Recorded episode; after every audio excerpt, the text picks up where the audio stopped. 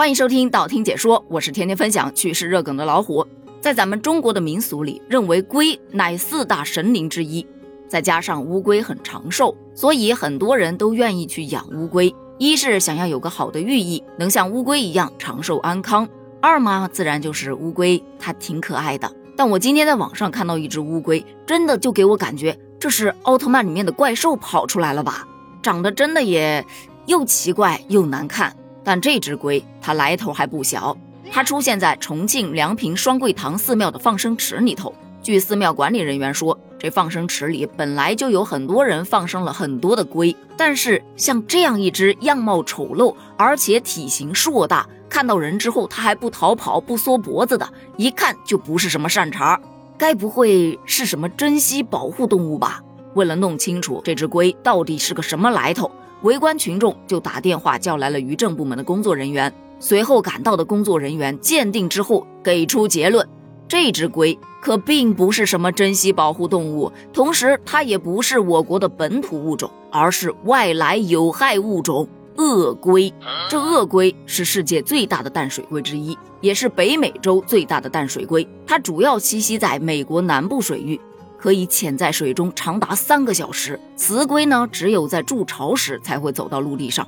鳄龟是肉食性的机会主义者，它也会吃腐肉的。当它繁衍到一定的程度，就会对当地河流的生态系统造成威胁。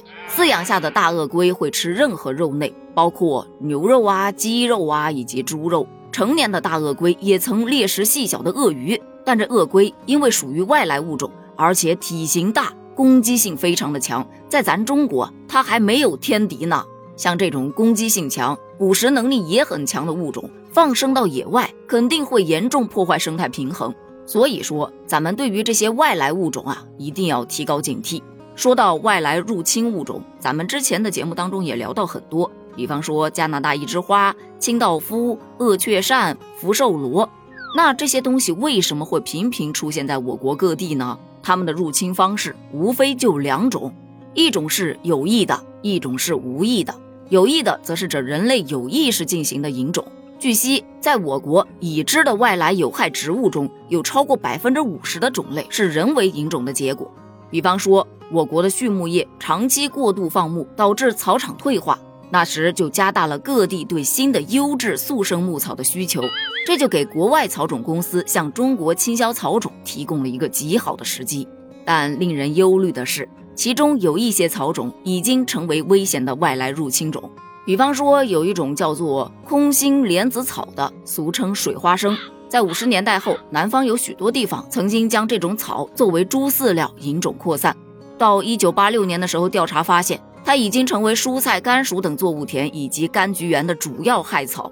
还有一些人对奇花异草有莫名的追求，促使人们不断的引进外地或者是国外的一些花草品种。这些花草避免不了从花园中逃逸，那种子、花粉随着风轻轻那么一飘，落地生根，在自然生长下，这一些外来逃逸的物种就成了危险的外来入侵种。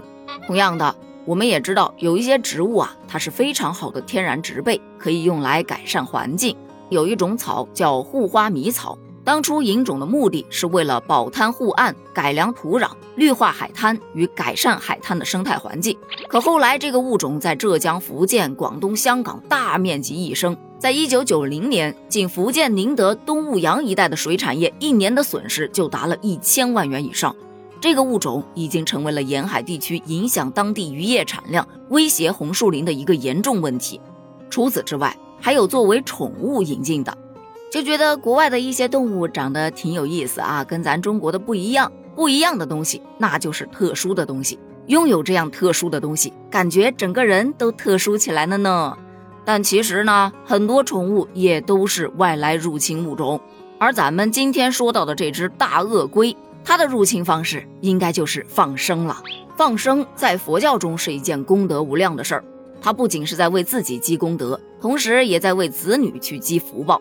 这其中放生乌龟的人就很多，因为都觉得乌龟长寿嘛，放它一命就好像自己也能长寿安康、无病无灾一样。可问题是，你放生外来入侵物种，它又没有个天敌，攻击力还强，这已经不能叫放生了，这叫杀生啊！福可能还没积到呢，积了一堆孽了。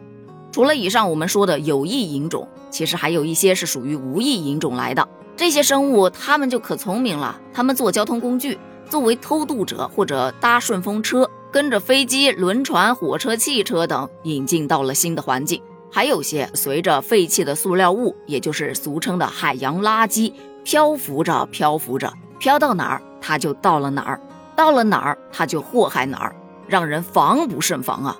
其实我国目前已经是遭受外来物种入侵危害最严重的国家之一了。有些外来物种，其实我们都还不认识、不了解，在它还没有爆发的时候，我们也不知道它是不是会成为入侵物种。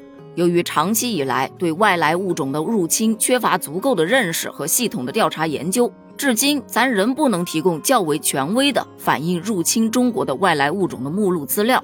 所以目前咱们一直都在不断的发现，然后不断的完善外来入侵物种的名单上，也也不断的在增加新的物种。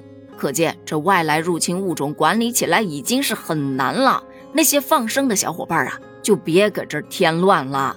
对此，你又有什么样的看法呢？你看了这个鳄龟，又是什么样的感受呢？有没有觉得它长得像小怪兽呢？欢迎在评论区发表你的观点哦，咱们评论区见，拜拜。